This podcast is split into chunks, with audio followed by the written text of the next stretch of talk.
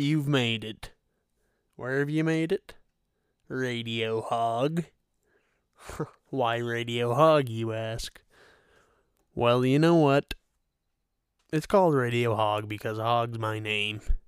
Get used to it. By God, accept it. My name's Hog Meekum, and welcome to Radio Hog.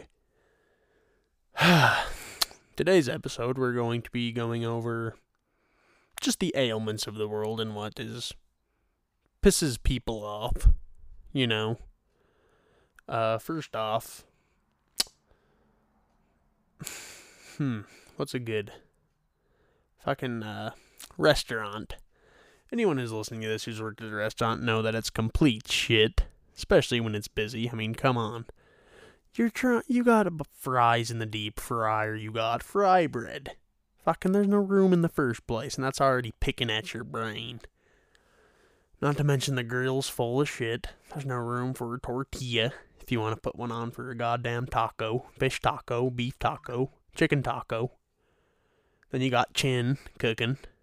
He burns the fuck out of everything. God damn it. And then, you know, that's you're kind of not too mad yet. But then you gotta have that one waitress who just sits there and stares at you. Why? What are you doing? I don't want to hear that. You know, you can just hear her eyes looking at you somehow. And you just turn around and go, hey, go away. And then, yeah, once you're over that, it's like, okay, whatever, stare at me, I really don't care. And then my favorite is after the host sandbags your ass. Whole walls full of tickets.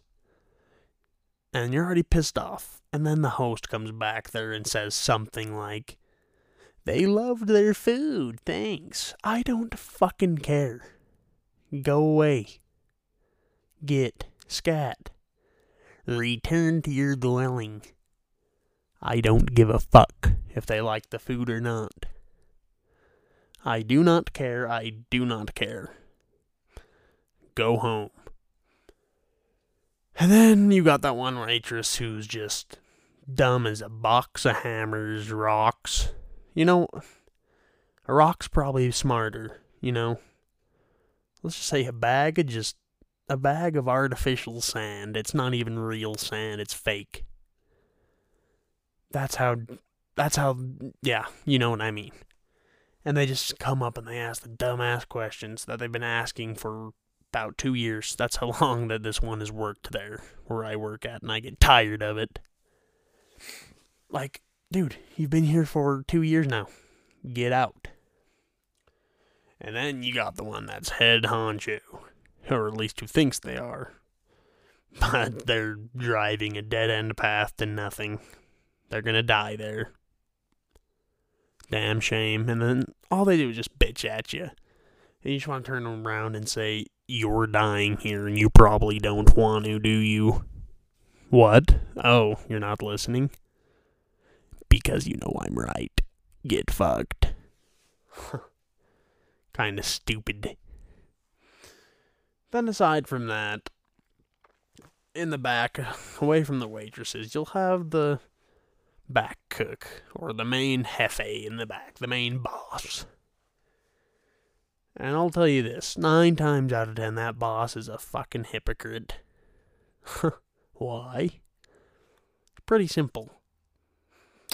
Uh, the big, the big boss man who owns the place or whatever, he sets the strict rules about what goes down and when. No phones, you can't be on your phone. No salmon for employees, whatever it may be.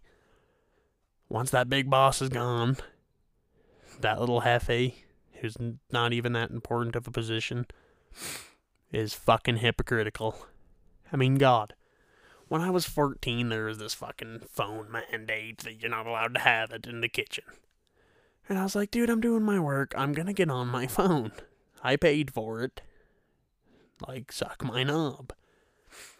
And one time I was using it, and then he comes over and starts bitching at me. And I said, You're on your phone all the time talking to God knows who, doing God knows what. And one time I caught his ass watching soccer. Pissed me off. Sent the big boss man a picture of it. And he just said, Well, we'll have to figure something out. Get out. Get out. But now it's been like three years since that phone mandate, and it doesn't exist anymore. So, yeah. Get rid of it. and yeah. Uh, restaurant life. Bye. This has been Radio Hog.